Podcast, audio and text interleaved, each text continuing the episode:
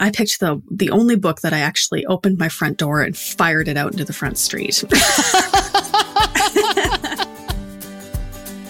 hey readers, I'm Anne Bogel, and this is What Should I Read Next, episode 211. Welcome to the show that's dedicated to answering the question that plagues every reader. What should I read next? We don't get bossy on this show. What we will do here is give you the information you need to choose your next read. Every week, we'll talk all things books and reading and do a little literary matchmaking with one guest. I'm Jane Perlez, longtime foreign correspondent and former Beijing bureau chief for the New York Times.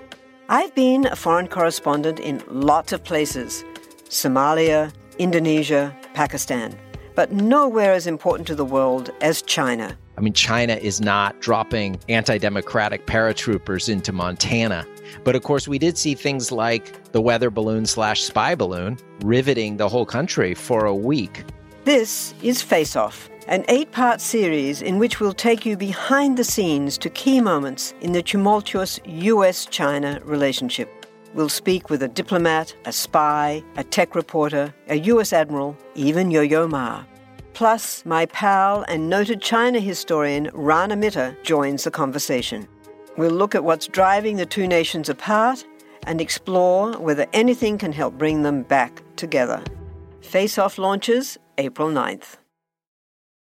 Readers, I know we're all getting in the gift giving mood, so I want to tell you about a couple of gift guides that will help you find the perfect or at least definitely good gifts you need. First, if you haven't listened to last week's episode, please go back and do that. Novel neighbor owner Holland Saltzman and I take your listener requests for hard to shop for friends and family and do a little literary matchmaking for your requests. And check out the two gift guides on my blog, Modern Mrs. Darcy. We have the 2019 gift guide for book lovers and 15 bookish gifts for kids who love to read. Find them both at modernmrsdarcy.com slash guide. And finally, apropos of today's episode, I always love to see what Sarah Bessey shares in her annual Christmas gift guide to empower women. Check that out at sarahbessey.substack.com. That's also where you can subscribe for her newsletter, Field Notes, which I love. In fact, I love it so much that I asked Sarah for special permission to share a quote from her Field Notes newsletter so I could so I could use it to introduce a chapter in my next book, Don't Overthink It. I'm so glad she agreed. Find out more about Sarah's newsletter and get that great gift guide at Sarah bessey.substack.com.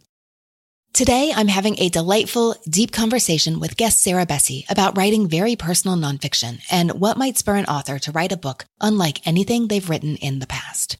We also talk about why she can't resist talking about the books she loves so much. Last week on the show, I talked a little about how books can expand hearts and minds, and Sarah has so much to share with me about what books have shifted her perspectives.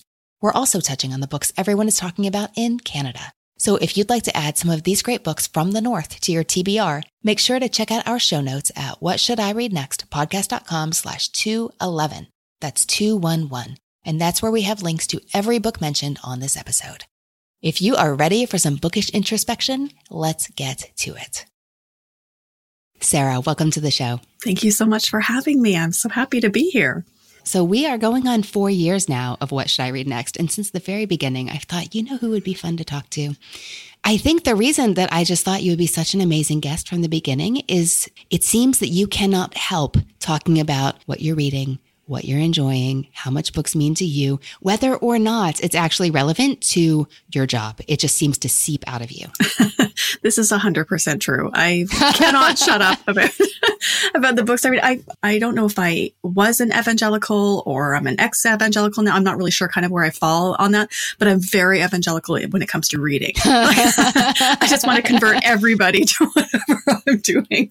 And so, yeah, I mean, I feel like oftentimes if I look at my Goodreads, you know, it's just kind of all over the map. And, and uh, in all honesty, I think that that's one of the reasons why I'm excited to talk today is because I think that probably at least a good 80% of the books I've loved most in the last few years have come from recommendations from you. Oh, that's so funny. I mean, you gave me Inspector Gamache. Did I really? Changed. I gave you a Canadian? You gave me Louise Penny. Oh. Yes. I'm not sure what to that's a that's a lot, Sarah. That that's a lot to put on a woman. Right? Okay, I'll try not to get too big ahead about that. we won't even we won't even speak about Wallace Stegner. Oh, I love him so much, and he seems so. Somebody was just telling me the other day how Crossing to Safety is such a nine book, and I know we're both nines on the Enneagram. This is true. I think it is. You know, uh, another one was uh, Jayber Crow, which led me to Hannah Coulter. So you get to claim all these wonderful Canadian authors. Do you feel like you can just take on literary pride for your entire country? You know what? We have to. When we as a culture are also responsible for Nickelback, we're just going to make sure we claim Margaret Atwood, Margaret Atwood, and we're going to make sure that everybody knows that, you know.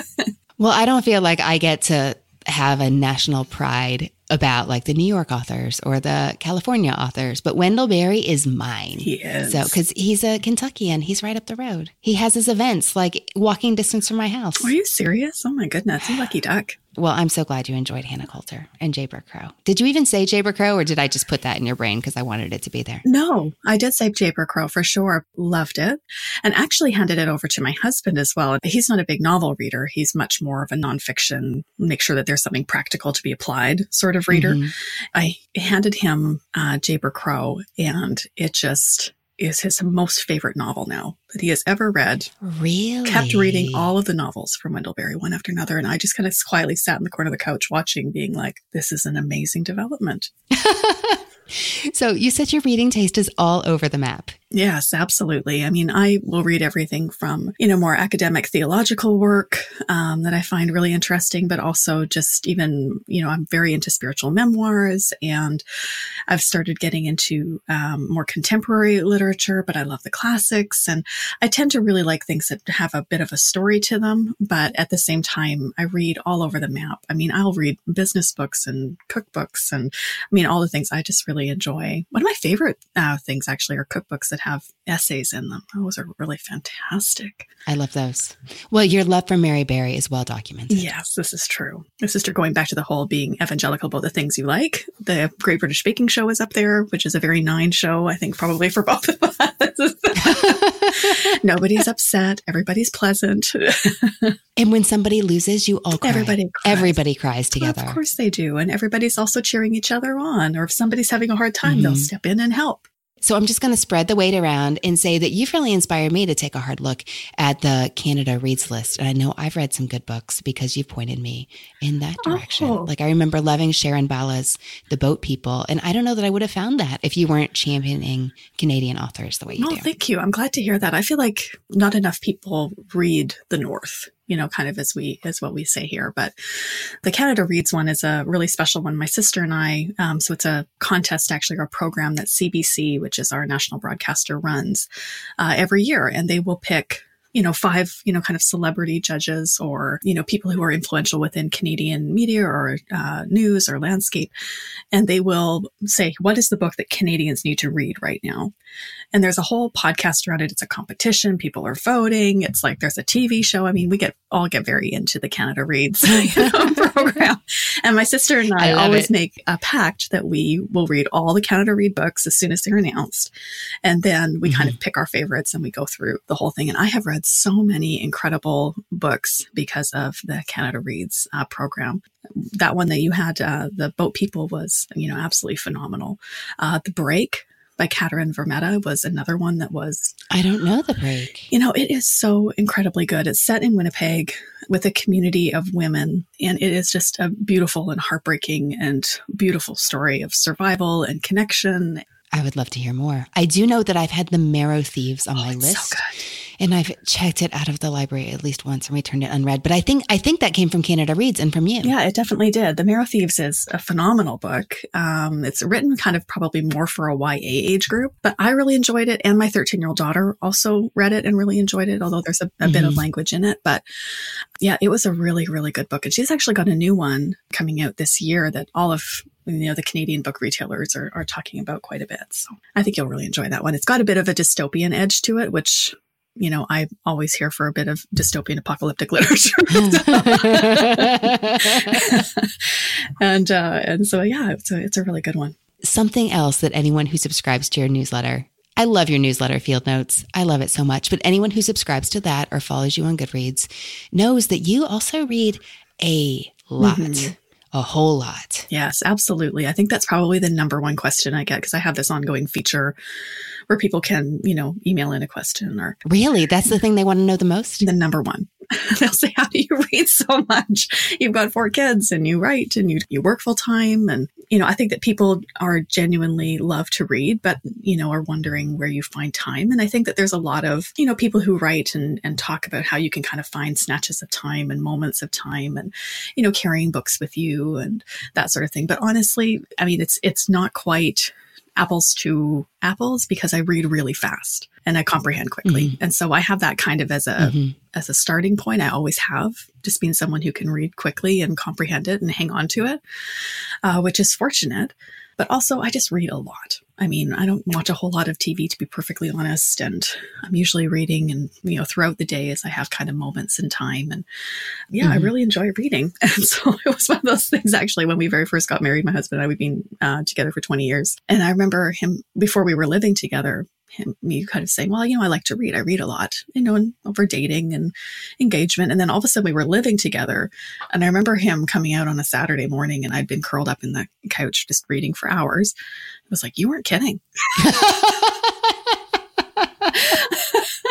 there's a, there's a hundred surprises when you begin living with someone. And, you know, the, the amount that I spend reading is probably at the top of that list. Although, of course, it has to, had to change, of course, with, you know, seasons of life and having children and, you know, sleeplessness or moments or whatever else. But it seems to be the one thing that tends to reset me or make me feel a little bit Mhm. more um, settled. I feel like I'm not my best self if I haven't made time for reading. So, in a way, you know, if I try to cut out reading time in an effort to have more time for chores or, or getting things done or work, everything ends up suffering. And it's not not quite as Mhm. as strong of a, an engagement for me if I haven't had that moment to kind of reset and take that time. hmm Now, it's possible I'm just looking for validation or maybe commiseration, but the common wisdom is that to be a good writer, you need to be a good reader, and you are a writer. And yet, I have been so surprised these last few years to discover how the process of putting a book into the world can be really terrible for your reading life. And Sarah, you just put a book out into the world, which I so enjoyed reading. Thank you so much. I have been so curious about it. It's right here on my shelf Miracles and Other Reasonable Things. And when you first told me the story about how you submitted what was to be your third manuscript, you didn't like it. You're writing something new, something different, something unexpected, something, I think you used the phrase weird. I mean, obviously, I wanted to get it in my hands as soon as possible. And I so enjoyed reading the final result. And I'd love to hear more about that. But first, what has writing books done for your reading life? Oh, that's a great question. But first, thank you. Thank you for reading it. And yeah, it is definitely weird at times. So that's good. you know, when it comes to reading and writing, um, I actually find that it, it helps me be a better writer to be reading more. I think especially widely. I think sometimes one of the things that people, especially people who write in the genre and lane that I write in, tend to read only books that are in that lane, right? And so if you write spiritual memoir, you only read spiritual memoirs. And then you can almost end up, Mhm. you know, kind of caught within that genre. And so in a lot of ways, I think that one of the things that's really beneficial as a writer is when you do read really widely, when you read outside of your lane, it, it, I feel like it, it rounds out some edges. And it also gives me permission to go further than maybe my genre would allow. In a lot of ways, I felt like this even way back when I was, you know, blogging back in the day, which is, I think, is how you and I initially met, was more through the blogging world. There was this sense for me of never really feeling like I fit in any one genre. I wrote too much about my kids to be taken seriously Mhm. by a lot of theological writers. And I wrote too much about theology and about, um, you know, hard or difficult or intense things for people who wanted to read lovely things about raising a family or whatever else Mhm. it was. And so never feeling like you kind of entirely fit means that then sometimes you'll try to edit out parts of who you are in order to appeal to a particular audience or a particular group. And there's some benefit to that for sure. And I think everybody probably does it. But for me, reading widely gave me permission to pull and gather all those aspects of who I am, all the aspects of what makes uh, my story or my work matter to me, and say, I think that I can have room for all of it. I don't think I have to edit out hmm the fact that I, you know, I'm, I'm a mom and I'm raising my kids and that I really encounter God in, in a lot of that. But then also, you know, I have a lot of big thoughts and feelings about patriarchy. And so let's talk about those too. okay, this is going to sound cheeky, but I, I mean it quite seriously. You said that you enjoyed a novel that went a little dystopian or a lot dystopian, as the case may be. But how can reading The Marrow Thieves make you a better spiritual memoirist? You know, that book in particular was really meaningful to me because um, one thing that has been awakened in me the last number of years has been around the uh, story of Indigenous truth and reconciliation within Canada. My big entry point for a lot of that conversation was through literature which opened the mm-hmm. door to relationships, which opened the door to really just almost resetting how you understand your nation, how you understand your history, uh, how you understand your place in it, which of course deeply impacts how you write right? And and what you what you write about. I mean even in miracles and other reasonable things i you know talked about how when i was in italy i used to always say things like oh well canada's such a young country compared to europe and now i know that's simply not true mm-hmm. you know we have just as much history just as much you know society and civilization and like it simply was erased and so if i could show up and say oh we're a young country because you know we got started in the 1800s that's not true you know, none, mm-hmm. nothing about that is true. and it's complete erasure, right, right, right. of, of, an, of, the actuality in history of Canada.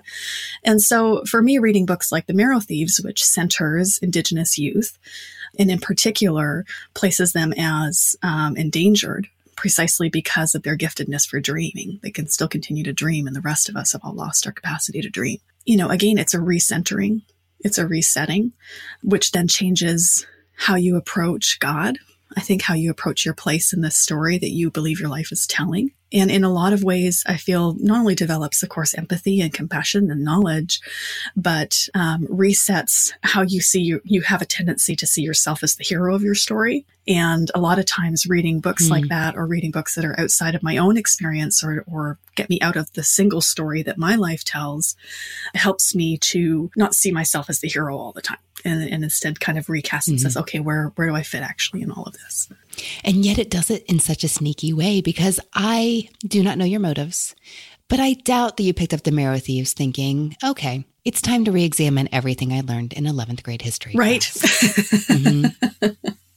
It's 100% true. I mean, in a, in a lot of ways, I think that's one of the best things about story. It's sneaky. And you know what? It's easy to argue with people's opinions. It's hard to argue with, with someone's story. And so in a lot of ways, I think that's what the best books kind of can do for us is uh, open up your heart to someone else's experiences, the way someone else sees the world.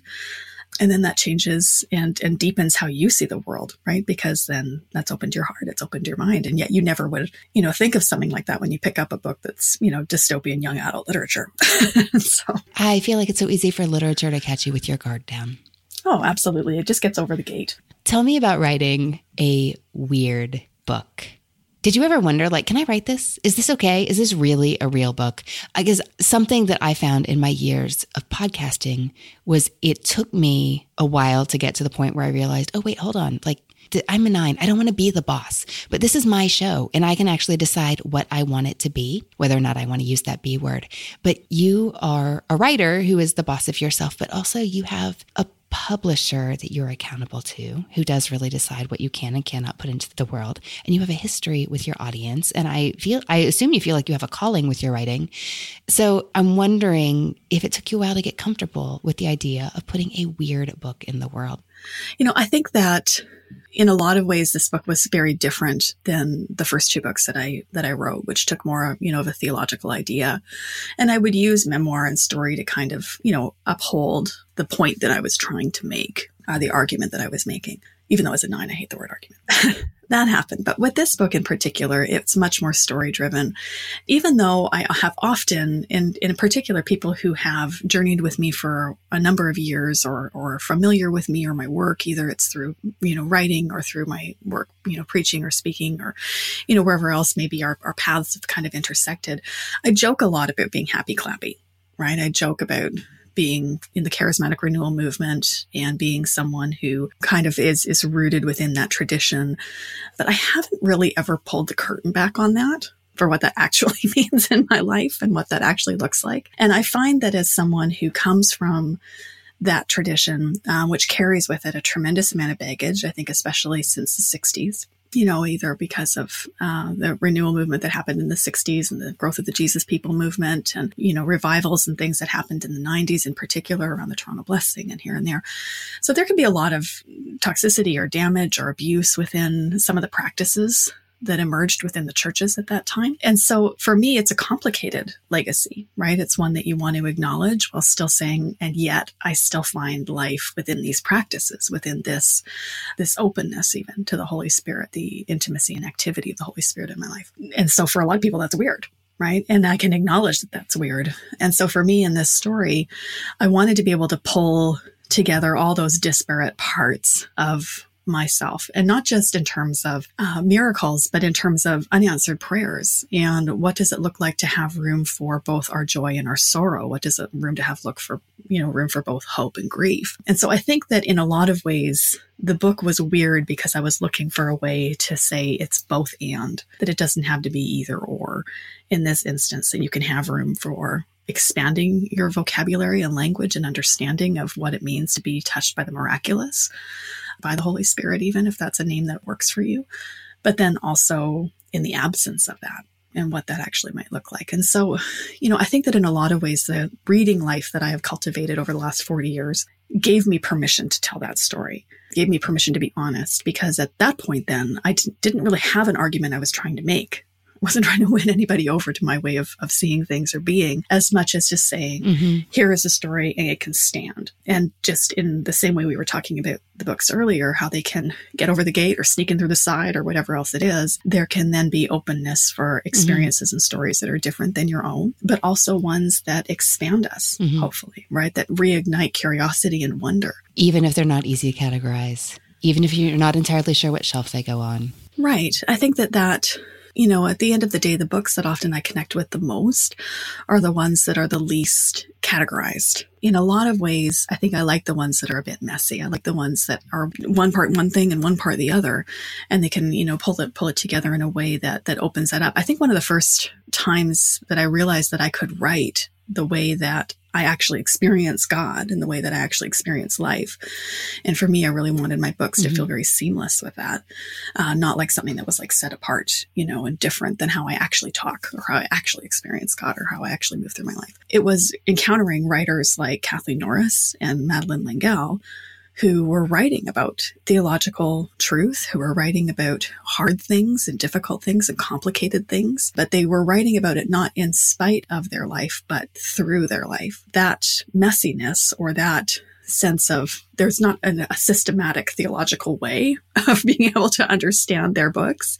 You have to almost fully immerse yourself in them and experience them. Mm-hmm. That's always really drawn to me because I remember reading them and feeling like, oh, maybe there's room for me maybe there's room for someone who doesn't, you know, experience God in the systematic theological way, even though I read those books and I appreciate them and I'm grateful for them and I'm glad for everything they've brought to my life. But it's more immersive. Mm-hmm. And so defying those categorizations, are their books theological? Are they spiritual memoir? Are they, you know, just a straight memoir? Are they a way of understanding Christian living? Like where, where do you even shelve these things? That gave me permission to write the book. I don't have to worry about where it will be categorized or that it, how it will be marketed because that's useless. Instead, I can just write what's true. Hmm.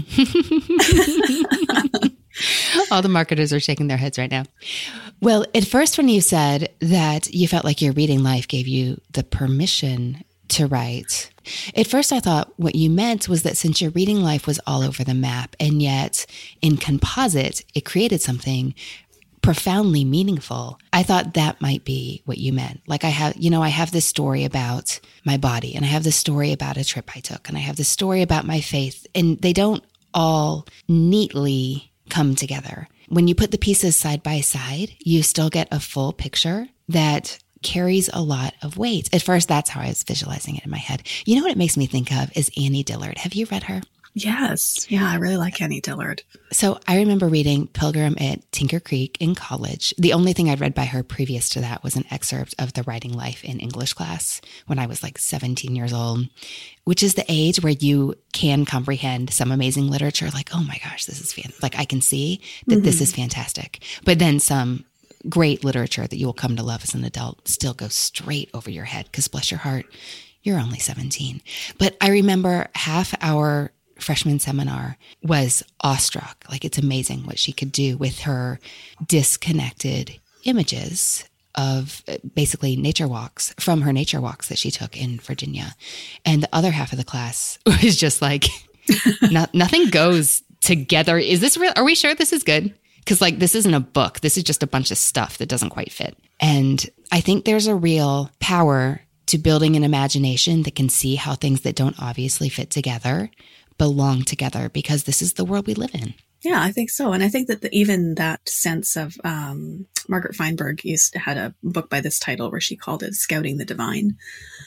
Um, I've not read this. Yeah, and it's you know it's a great book, but there's I've loved that phrase, scouting the divine, ever since I first, you know, heard heard it in uh, from her work. But there's this sense, even from Annie Dillard, of you know, people sometimes you either get it or or you kind of don't, right? Not every book is for every person, and I think in a lot of ways this book will probably be like that, right? Like I had this sense, I had this sense when I was writing it, and even when I was putting it out into the world, it's either really, really going to land with people, or it's really, really not, and there's not really a, um, a, a middle ground, I think, for that because it does, you know, pull together all of these different moments and encounters. And there's this theme that's running through all of it. But there's also a lot of counterbalance for everything that happens, there's, you know, almost an equal opposite reaction or a thing that, you know, counterbalances mm-hmm. that. And sometimes people want the neatly packaged story. They want the bow on the end. And that's not what this is. Right. And so I think in a lot of ways, the unresolved nature of it is one of the things that I think people struggle with, with um, Annie Dillard is that you have to almost release the re- need for resolution and just be carried along and and and uh, and held within her words in that way, and like just fully enter into it. Obviously, I'm not in the same category as Annie Dillard by any stretch of the imagination, but that same sense I think is kind of there in terms of just the resolution isn't the point. Here's three takeaways in a text is not the point. Something we say all the time on the show is not every book is for every reader, and that is just fine. And I have to remind myself as an author as well. Like that is as true of my books as it is of anyone else's. And yet you want it to be that way. I felt like I really um, understood that in a new way this uh, past couple of years um, since starting the Evolving Faith community and gathering, because one of the things that we realized really quickly is not everything's for everyone. And that's hard, right? You want to be able to create something that is for everybody, that everybody's going to love and enjoy and feel at home with. But if you try to create something for everyone, you end up creating nothing for nobody, right? right. and so, right, right, in a lot of ways, then you end up saying nothing. And so, in a lot of ways, that was a good reminder for me just to say, I may lose some people but the ones I'm speaking to, I'm really just going to speak to them. And the ones who it's for mm-hmm. is the ones who it's for now. And that's not to say that, you know, there's not something really valuable, I think, for everybody, even in things that don't necessarily appeal or speak to you. I mean, I've read a lot of books that I don't think were necessarily for me. And yet I almost feel like I'm eavesdropping right in on a conversation and i get mm. to you know still glean something and still learn something even if maybe it wouldn't be my favorite experience that i've ever had and i think that there's benefits to that but at the same time, I think as a writer, if you're always trying to hedge your bets so nobody's mad, then you're not writing anything true. And so sometimes in order to be true, you've just simply got to state what you know in the moment you know it, even if maybe it's not for everyone. So if you do read so widely, how do you decide what to read next? Oh, I listen to you, of course, but but we talk about more books in a show than most people can read in uh, three to six months. So, I mean, you got to narrow something down. I mean, I keep an eye on things that are currently happening right now, and I'll usually try to grab a few books every month that are, you know, being talked about culturally right now, or that everybody's reading. You know, whether it's Daisy Jones and the Six, or you know, whatever else is kind of happening right now. Of course, I always read whatever Inspector Gamache book comes along, and that's always going to happen. the Canada Reads ones, as I talked about earlier. Mm-hmm. Um, a lot of times I'm reading things that are just catching my eye or my interest based on where my thought is. And sometimes it can feel a little bit like following breadcrumbs right in a forest where I'll read one particular book and they'll reference one. This is particularly for a lot of the theological reading that I do. You know, read a book and they'll mention that they're influenced by or they'll quote someone and I'll be like, oh, well, let's go and find out who that person is. And then that kind of opens up mm-hmm. uh, the door as well and kind of keeps that uh, moving on. I think another place where I get a lot of um, recommendations actually is through uh, people who interact with me through field notes because by now a lot of times they'll know my style, they know what I like to read. And so there's often, you know, a lot of recommendations and responses and comments and, you know, you should check this one out and, and this and that. And so that's been really helpful for me as well to be able to find books. But honestly, sometimes I just simply go to the library and just whatever jumps out. And sometimes that works and sometimes it really, really doesn't. and I think that's one of the benefits of having, you know, a public library where you can just experience books without having to feel bad if you didn't like it and you just kind of crap out halfway through and they're like, you know what, not for me. You know, easy to kind of feel like it's low stakes and you can experiment a bit more, which is fun because that's how actually I ended up discovering a lot of the uh, more modern books that I'm really enjoying and uh, Canadian literature in particular, because they'll be featured right in your local library or have them there, and then all of a sudden that just leads you on the on the path, and away you go. I love the path. What a path to be on. Like I'm always trying to pull people on the path, which goes back to how you started, just absolutely evangelic about the reading life. So, Sarah, I'm so curious how you chose your books because sometimes you can look at your nightstand, I imagine, and think like these books cannot all belong to the same person, and yet they do. Every week on the show, we ask our guests to tell us three books you love, one book you don't, and what you've been reading lately. And I recommend three titles you should read next. So, Sarah, what did you choose for your first book? Uh, the first book I chose was A Circle of Quiet by Madeleine L'Engle, which won't be a surprise probably to anyone who's you know part of my life for longer than a hot second. that book, as I said earlier, gave me a lot of permission as a writer. It allowed me to say, okay, I can write from the center of my life and not you know, just have to have God be something separate and outside of my life that I, I visit now and again, but instead can be fully infused and, you know, fully within uh, my life as I understand it right now. But honestly, the reason why I chose it is because the moment when I encountered that book, I was in my early 30s. At that point, um, we had had three babies in four years. And I was tired. you know, I think like a lot of people, right? You're working and, you know, you have, you're, you're running your life and you have these little people around and just feeling a little bit disconnected even from myself and what was going to be next and what life was going to look like and, you know, resetting and re-understanding, you know, this new season of our life. And I was reading that book um, which I actually found in a thrift store one day. And I came across this phrase where she talked about how her and her husband, uh, Hugh, she referred to the season of life that I was currently in as their tired 30s. Oh, uh-huh. And I just felt so viscerally seen mm-hmm. in that phrase. And she goes on to talk about how she would be so tired that she would sit down at the typewriter and literally fall asleep on it. And I was like, that's how I feel, you know, in that moment. And I think it was the first time I'd had that experience of being a writer and being a mother reflected back to me in a way that felt really um, true and validating and gave me permission to just simply let that be true right? Because a lot of times when you are in that season of life, someone's trying to help you just kind of get out of it or teach you hacks and tricks and this and that, and, you know, hustle harder, strive more, you know, that sort of thing. And that is not the narrative I needed at that moment. And hearing that phrase gave me a lot of permission. It led me to read and to write in the edges of my life instead of feeling like it needed to be all or nothing it gave me permission to find the scraps of time and moments when I could write or when I could encounter God or when I could walk or when I could, you know, read, you know, a couple of pages in a book or, you know, I remember reading poetry when my kids would be in the bathtub, right? And, you know, I just would sit and they on the side of the tub and, and, keep an eye on them and you know just moments to kind of still remember who i was and what was really going on and uh, while still being very present and connected with my family and so yeah that was that was a book that was very meaningful to me at that season of my life, but has continued to be meaningful um, and also gave me a lot of permission and a model even as a writer. I remember reading that book also in my early 30s, despite the fact that I read so many of her novels when I was younger, and just feeling, oh, this is a writer I can trust. Mm. She she gets it. I'm in good hands. That's very true. Sarah, what did you choose for your second novel? The Guernsey Literary and Petite Pie Society, which we we kind of touched on a little bit already. That's a book that is um, a perfect Saturday night book for me. I mean, I oftentimes will feel like there's you know there's beach reads, there's this read. This is one of those ones that's like it's storming outside. You have your cup of tea beside you. I can read it cover to cover in an evening, and it is deeply satisfying. It's not cloying. It's not sweet It's not precious. It's just true and good. It makes you feel like your faith in humanity gets restored a little bit, even as your heart gets broken. Oh, what a wonderful way to put it. Yeah, it is a great book. a Great characters. I mean, and all written, um, you know, through the lens of letters, which is a, a style of book that you don't read a whole lot anymore.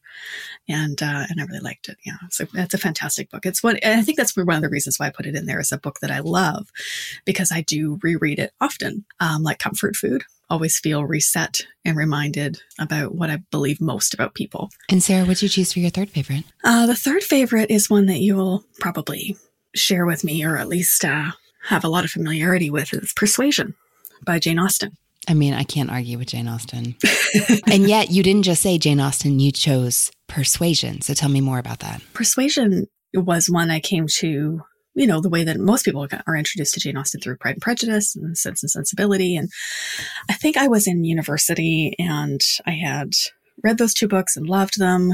And my parents for Christmas had bought me, you know, a set of the, um, you know, mass market paperbacks of Jane Austen because I'd said that this was the author I was really into at the moment. And so it had, you know, all of them there, um, you know, just the little paperbacks with the pictures on the front. And, you know, it's the slimmest one in the bench. And I was like, oh, well, this will be good to read over Christmas holidays while I'm home before I head back to university. And I stayed up all night. I just loved it so much. It was so funny. It was so clever.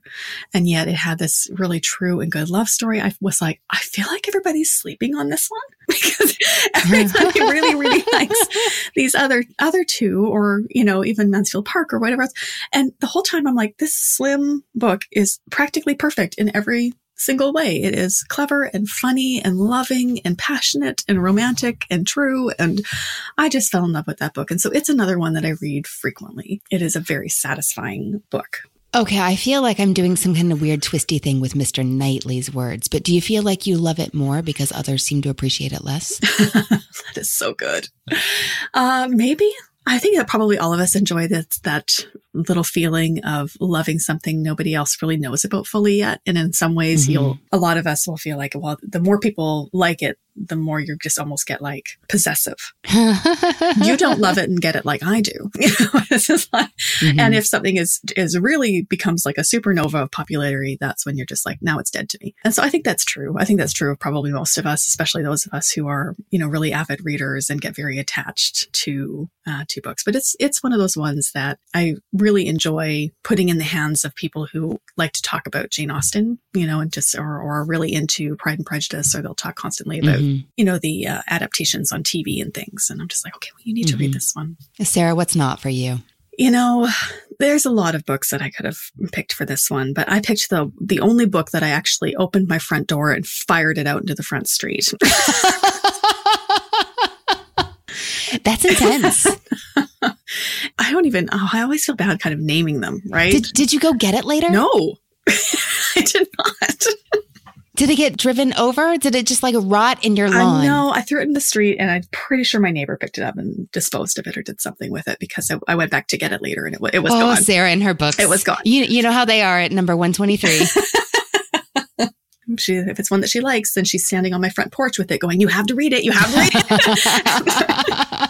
There's a sense of rage though that I had with this book. It just tapped into something. I was part of a women's Bible study, book study with a group of Christian women. I was a young, newly married, uh, early 20s at the time. And this was the book that was chosen. It was one called The Excellent Wife by Martha Peace. And it was advocating for a form of marriage that was deeply rooted in the idea of the man being the head of the home and the wife being the submissive helper, the assistant, like the one who ran, you know, like the office manager of the house as chapter after chapter went through, I was like, I didn't think I could get madder. And I just would turn the page and I get even more mad. it just continued the whole way through until finally, I think at one point when it was like talking about the evils of having a career and working outside the home or something, that was the moment when I was like, listen, we're done here. And so I opened my front door and I fired it right out into the street and I quit the Bible study. And that was that. I was a great pastor's wife, by the way, I should add. I never doubted it. Oh my gosh. So this is the only book that's gotten the front door into the street treatment? The only one. I have had a lot of books that I have not liked or that I have not appreciated mm-hmm. or that I, you know, were not for me as you were saying. But mm-hmm. that was one, I think the reason why I fired it out the street is because it was positioning something that not only was toxic and damaging and uh, broken, but it was baptizing it in sacred language and acting like that was God's best for you. And I just was like, big capital letters, nope. Even then, right? And I mean, that was, you know, years before, you know, I did a lot of deep diving into more Christian feminist thought and, you know, wrote Jesus Feminist and, you know, kind of engaged in a lot of the conversations around women's rights and responsibilities and not only within the world, but within the church in particular, which is obviously where my lane primarily is. But even then, you know, there was just this sense it was upsetting. I always feel uneasy when I'm reading a book that doesn't feel like it was delivered from a place that was healthy. Mm-hmm. Not that we're all completely healthy, but oh, working through your stuff on paper and then putting it in other people's hands to read. Yikes. Right. I mean, I don't know. I just, I feel like, I think it was Nadia Bolz-Weber who said, I don't preach it, in my case, read it or pardon me, write it until I am, you know, communicating or writing or preaching, not out of a gaping wound, but out of a healed scar right? And so Ooh, I mm. think that I love that phrasing. Right? It's been a really helpful metaphor for me, especially because a lot of times as a writer, you are writing in the heat of a moment, right? You're writing in a in a when something is actually happening. And I have found that, you know, that's what your journal's for. That's what your therapist is for. That's I feel that way, that level of frustration sometimes with, you know, for instance, you know, if I would read like a, a book on parenting and they had like a 3-year-old or if I read a book about marriage and they'd been married for like six months, right? I would just be like, listen, listen, bless it. but also, I don't know. I just, I, I, still feel like the further I get into marriage, the further I get into uh, mothering, the less inclined I am to package the answers up that have worked for me and give them to people en masse and say, here's a script for you. And I feel like books like that and the books that oftentimes I am least drawn to are the ones that are deeply prescriptive that say, here's, here's the box. Everybody has to fit in it. Everybody's experiences have to fit in it. Everybody's, you know, dynamics have to fit in it. And, and there's no room for someone for whom that story is not true. But even more than that, for the acknowledgement that that's not necessarily even always true for you. Mm-hmm. I think that that's one of the things that is often really unhelpful. Probably another reason why I don't see myself writing a book on marriage anytime soon. I'm 20 years in and I still feel like I'm learning all the time. I'm glad you articulated that. That is a deeply prescriptive book that assumes a lot about where you're coming from and what kind of world you want to live in. We're just going to do novels all day long. How's that? Yeah, I think that sounds okay. like a much better choice. what are you reading now, Sarah? You know, there's a number of books that I've been reading lately, of course. Um, a couple that have been really great. Uh, we talked about The Five Wives by Joan Thomas, which just won the Governor General's Award here in Canada. And it's a uh, novelization and retelling of the Operation Auca experience, so which happened, you know, back in the 50s and 60s. A lot of evangelicals who had any exposure to Elisabeth Elliot or the Nate Saint story.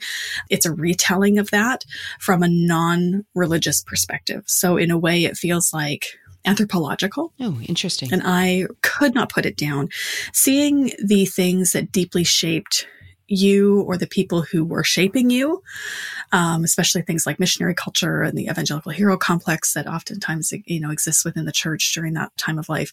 Seeing it from the perspective of someone who is respectful and loving, and you can tell has a lot of tenderness for the subject, and yet there's a remove from it so that you can kind of almost see it through new eyes right? Or see a see a story you once thought you knew, you know, very differently. And so, yeah, it's heartbreaking. If people like the Poisonwood Bible, uh, I think they'll really, really like that book. I love the Poisonwood Bible. If you liked that one, you'll really like it. It might be a bit disruptive if you still have a lot of that story on a pedestal that you don't want to, you know, peek under the, the edge of the, of the curtain for. But mm-hmm. I really liked that book uh, recently. It'll probably be in my top 10 for the year. Another one um, I just recently finished was I Bring the Voices of My People by Dr. Chanequa Walker Barnes, and it is a womanist view of racial reconciliation, which is phenomenal. Uh, Dr. Walker Barnes, I heard her preach at our last Evolving Faith.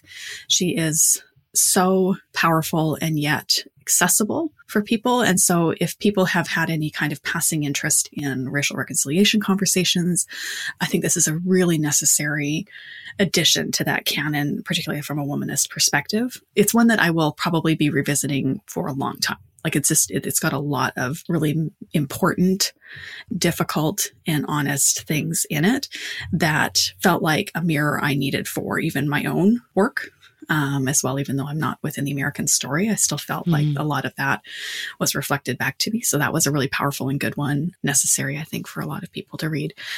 And two other ones that I wanted to mention one was uh, Does Jesus Really Love Me? By Jeff Chu. I read this book a couple of years ago when it first came out in 2013. And he's a journalist and he goes on a pilgrimage to find out what people think about being gay and being Christian. Jeff is a close personal friend of mine now. And so reading it through the lens of knowing him was, you know, I was never not going to love this book. Rereading it now, I think in this moment in time, if since especially a lot of churches and a lot of communities are really grappling with what does flourishing mean for LGBTQ believers? Uh, what does it mean to have inclusion or, you know, to be affirming or not, or, you know, where those things are kind of landing. I find it a really helpful companion for people who are traveling on that road right now, just to see how Jeff, as a gay Christian, is someone who is experiencing the breadth of the American evangelical and, and Christian experience. He visits what's that one? The Westboro Baptist Church down in Kansas, and you know visits a affirming church in Denver, and then you know different communities all across the United States that are encountering these questions of does Jesus really love you when you are gay? And I just found it heartbreaking and beautiful and meticulous as well. Really a, a great read. So that was another one. Sarah, what do you want to be different in your reading life? You know, I think this probably goes back to some of the conversations that we've had throughout. And that is that I, I, think I'd like in this moment in, in time and in this season of my life to read things that bring me more joy. I read a lot of books about hard and complicated and weighty things, you know, especially from a, a nonfiction perspective.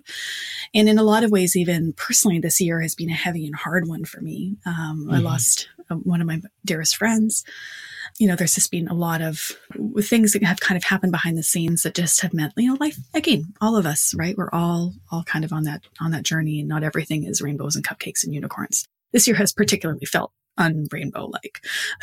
so in a lot of ways, I was wanting to see what your recommendations or your thoughts would be because I'm wanting to incorporate more joyful reading into my life, more things that make me feel the way those books that I love, like Circle of Quiet and Guernsey and Persuasion make me feel, which is I love people and I love life and there is something good and whole and redemptive in the midst of even the hard things, things that bring me joy and hope, I think is something I'm wanting to add more in more purposefully. I think it's necessary, um, not only for me, you know, as I come and I'm going through my life, but also because I feel like hope and joy is part of how we um, engage in resistance to the things that are not, you know, and, and be able to, you almost have to practice them as like a spiritual discipline, right? That this is, this is what it's for. This is why we're engaged. Okay. Let's do this. And you know what? Sometimes I have the experience of reading a book I can remember like being propped up in bed with the paperback open in my lap, just grinning. You know how sometimes a, the, the voice of a book just makes you grin? Absolutely. I love that feeling.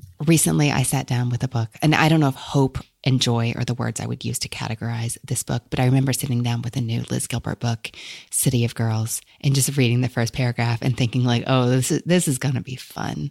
This is going to be so much fun. Have you read that one? I did. And it was so good. I had very much a similar experience of just being like, I did feel joy, set in a great time. That's what I wanted to know. Because the thing about the books you're describing is like the Ellen Montgomerys and the Guernsey. Like we remember coming out on the other side. And I find as a reader, I don't necessarily remember all the really hard things that happened to the protagonist during the book, but I remember that feeling that came at the end. Mm-hmm. And so if you're looking for a book that brings you joy, like, well, how, how deep into it do you want to go before you can come out on the other side? Because hope and joy need counterparts. Those aren't always feel good. Yeah. Entire sections of a novel. You know, I think that that's actually in cooperation with an idea from uh, theologian Walter Brueggemann that I have really adapted the last number of years. Of he talks about how it's only if you've experienced despair that you even have a chance at hope right? That it's only if you have despaired, it's only if you have experienced deep grief. And I'm paraphrasing deeply here mm-hmm. because that's how you name what is broken. That's how you name what is not as it, as it should be or as it could be. And hope is the response to that. That hope is, is subversive precisely because it dares to name that that is not as it could be or should be. And so in a lot of ways, you have to be able to hold both hope and grief in your hands at the same time. It's, it's a useless, toothless, weak hope if you haven't journeyed also through despair, which I think is probably part of the reason why I like Guernsey and I like Persuasion is because there is a, a real undercurrent of grief and loss and despair that then casts the light so much brighter right? The candle is, is brighter in the darkness than it is in the daylight. Well, you said Charing Cross Road and you said comfort reading. And I have to know if you have read some of my other favorites of that books about books, feel good genre. And one of those is The Uncommon Reader by Alan Bennett. Have you read this one? No, I love books Okay. about books. It's got the British and it's got the Queen and it's got a bookmobile and it's got a woman who is newly inspired to be evangelical about what she loves. This book is not new. This book is about 10 years old and it's about 84 Charing Cross Road sized. It's a tiny little novella and it's about 10 years old. And what happens is the queen is taking her not so obedient corgis for a walk and she's trying to wrangle them. And that's when she discovers a bookmobile parked by the kitchens. She is offered a book to read and being the gracious royal sovereign that she is, she says, Of course, I'll borrow a book. I think it's by Ivy Compton Burnett, who I've never read, but of course I wanted to. That book's not that great. So she takes it back and to be polite, she borrows another, which is more to her taste. And then she gets another. And suddenly the queen has discovered the pleasure of reading and she wants to make time to read and it's changing her schedule. And she's royalty. So she gets to tell other people to read. And the queen of England becomes an evangelist about the reading life in a hundred pages. And I think you may enjoy it thoroughly on a Friday night in one sitting. I can't remember if it's in the Queen's mouth or not, but there are a few F bombs that have surprised a few readers. So if you've, you know, listeners, just brace yourselves. I, I feel like a good writer chooses the words in their books for a reason. And as long as they do that, I can read almost any, well, that's not true. I can't read the scary stuff and we're coming out of scary season. But I will say, you know, there's your warning. But the Queen also takes on Jane Austen, which might bring our little episode here full circle. Oh, I'm so excited. I can't wait now for Friday night. this is so good. Thank you. Okay, now we're branching a little into more uncertain waters, but I want to hear how these sound to you. Ooh, except one of my shortlisted ones is a Canadian author, Oh, good. but I wasn't going to go there. We- We might have to do a bonus, but let's start with Marisa de los Santos. Have you read anything by her, Sarah? You know, I don't think I have. I feel like I've seen it though. Isn't there one of them that has like a pair of rubber boots on the front? Yes, but I, I think that might be belong to me, and it's not the one I recommend starting with. Okay. The one I'm thinking of for you is actually the third book in the Loose series that starts with Love Walked In and then has Belonged to Me, the Rain Boots book. It stands on its own. But something I like about this one is there's there's enough built-in literary references that I think just make it extra fun for book people. This has just come out in the last year or two. It's called I'll Be Your Blue Sky. This little girl that you first met in Love Walked In. Her name is Claire. She's about to get married because it seems like the right thing on paper, but she's not feeling really great about it. And then this woman that she's never seen before comes up to her and drops her a line from C.S. Lewis, Courage, Dear Heart, which is a line from her favorite book, The Lion, the Witch, and the Wardrobe. So she immediately knows this is this older woman she's never laid eyes on is a kindred spirit. And she ends up calling off her wedding. And that sounds like a spoiler, but it happens at the very beginning. They call it the non wedding and it goes through the book. But what I love about this book for you is it tackles really, really serious issues, including um, marital abuse and domestic violence in a way that I think does honor to the subject and to the people who are victims. But she never loses sight of hope and love. And so she's able to go to serious places and still tell a story that makes you smile so big for so much of it. The domestic violence plot is in the past and you have a literary mystery because Claire finds a notebook that turns out to be a log and she discovers that she's living in a place that harbored women on the run at a time when it was illegal to leave your husband even if your life was in danger. So you've got this 1950s plot going on and then you have this contemporary plot going on and just seeing the themes of found family and friends and family coming together, love in places you don't expect. And Marisa de los Santos, she says, This is a hard, heavy world. I want books that are infused with joy. Like that's just the kind of person I am. And that's the kind of books that I think our world needs more of. So knowing this is the author who has you in their hands and this is where you're going in a story, but you can see the despair right there on the horizon. And yet you know that hope and joy are going to be delivered in the end. And I think you might enjoy it on a Saturday. It's a little longer than The Uncommon Reader, but you read fast. You might be able to get through it on a Friday night. How does that sound? It sounds like it was created in a lab for me. Thank you. okay, we're going to wedge in the Canadian because I love Bianca Marais. I don't believe she need, deserves to be wedged in, but I can't not tell you about her because of your love for your your writers from the north. But have you read anything by her? Uh, hum if you don't know the words was her debut, and then her most recent came out summer 2019. It's called If You Want to Make God Laugh. You know, I don't think I've ever even heard of it. She is from South Africa and now she lives in Toronto. Her books are set in South Africa. She's writing what she knows. I really love her most recent. You could read this. It's not a sequel, although one of the characters from Hum If You Don't Know the Words does make an appearance. This is the story of three women, two sisters named Ruth and Delilah. And the stories of how they got their names are really funny. And the much younger Zodwa. And their lives become intertwined after the sisters discover an abandoned day old baby on their doorstep. And each woman is dealing with her own I was going to say junk, but that sounds too lighthearted. Each woman is in crisis and it slowly becomes apparent uh, why and what they're doing about it. And you rotate points of view. So you learn about each woman's secrets and each woman's situation. And you know, as the reader, um, what's going on in everybody's lives before they know what's going on in each other's. So this book has friendship and found family. And I mean, ultimately, it's about the transformative power of love. And it's such a redemption story. I think it might be for you. Oh, that sounds incredible. I'm so excited to read that. I think that's one of the things that I've recognized I really like is the peek inside of a lot of different people's inner worlds to pass from narrator to narrator or story to story, like, but do telling it from all these different angles. That's something that I really like in a book. And so I am going to add that to my stack right away.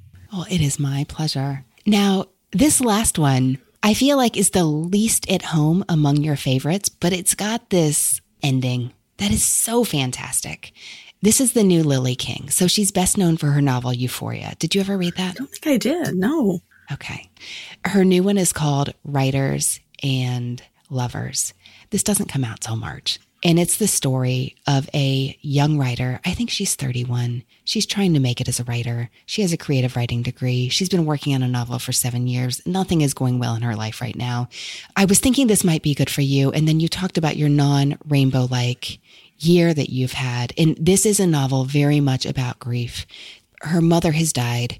They were very close she's drowning in student loan debt. It's really looking not good. Um, she's living in Boston in this garage that smells like mold and is falling down.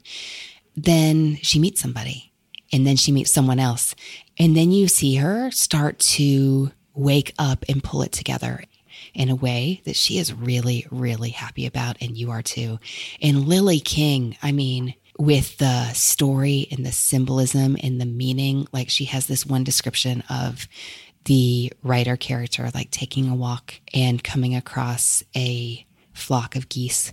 It gets the writer thinking about her mother. And when they fly away, just the way she describes it, the way she can take this ordinary moment and put such emotion and such meaning into a morning walk is really powerful. But also, you're a writer, and it's a book that's set in the world of emerging writers. One of the men that this young writer slash waitress meets is a very successful novelist, and there's so much kind of cringy humor about that relationship because he is successful, but not like John Grisham successful. So he's a little insecure. And now there's this like blossoming novelist in his world who's like young and pretty and he's like proud, but it's just, it's funny. It's funny, Sarah, and I think you'd find it funny.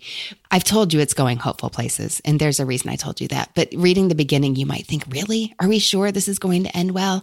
Seriously, the last 20 pages, the way it comes together, I was just like, oh, that made me so happy. I want to watch it again the same way I want to watch like the last 10 minutes of North and South, or the same way I want to watch the last 10 minutes of Emma. It just has that like, you did it. And I'm so happy for you feeling. Well, you tell me, how does that sound to you? Oh, it sounds wonderful. I can't wait. You had me with that last 10 minutes of North and South. I'm just like, you could, you can build your life there. That's, that is Writers and Lovers by Lily King. All right. So we talked about four books. I mean, we talked about all the books today, but of the four titles we talked about, we had The Uncommon Reader by Alan Bennett, I'll Be Your Blue Sky by Marisa de los Santos, If you want to make God laugh by Bianca Marais and Writers and Lovers by Lily King, which inconveniently is not out till March, but it'll be there. It'll it'll be there before long.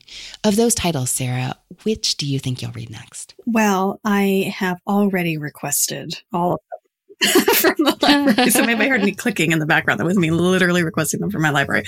I'll be your blue sky said it was available at my preferred location. So that might be uh, my plans for the weekend. I'm really looking forward to it. I think letting the library decide is an excellent plan. And I hope you have a wonderful Friday night with your books. This has just been an absolute delight. Thank you so much.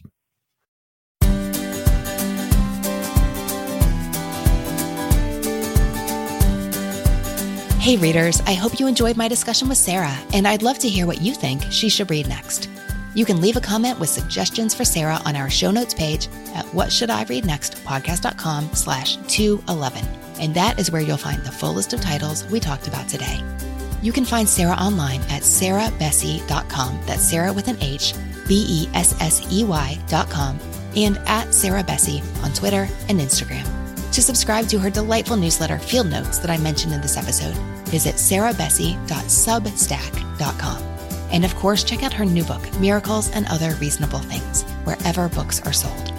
If you're on Twitter, let me know there at Anne Bogel. That is Ann with an E, B as in books, O G E L. Tag us on Instagram to share what you are reading. I'm there at Anne Bogel and at What Should I Read Next. If you're not on our newsletter list, we're going to have all kind of event news soon. Get on that now at whatshouldireadnextpodcast.com slash newsletter. If you enjoy this podcast and want to support what we're doing here while spreading bookish delight, would you consider giving the readers in your lives my book I'd rather be reading? It's the perfect little something for those who love reading, regardless of which three books they'd say they'd love. Thanks to the people who make this show happen. What Should I Read Next is produced by Brenna Frederick with sound design by Kellen Bekacek. Readers, that's it for this episode. Thanks so much for listening. And as Rainer Maria Rilke said, ah, how good it is to be among people who are reading. Happy reading, everyone.